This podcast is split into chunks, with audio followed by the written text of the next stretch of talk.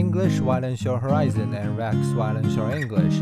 Hi there, this is Rex and welcome to my channel. Video gamers talk big business. The first Game Developers Conference in 1988 attracted 25 participants and took place in the programmer's sitting room in California.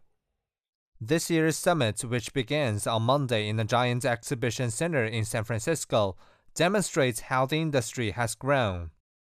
Some 3.2 billion people now play thanks largely to the spread of the smartphone. Women are now almost as likely as men to call themselves gamers. Gaming is catching on among all age groups.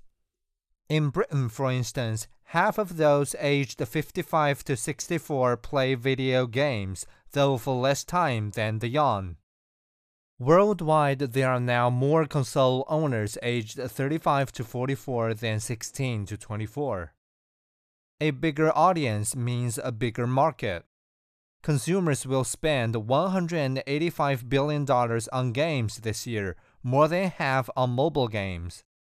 That is about five times the value of the cinema box office and two thirds more than the video streaming business. As gaming continues to grow, it is beginning to rival television as the world's favorite entertainment medium.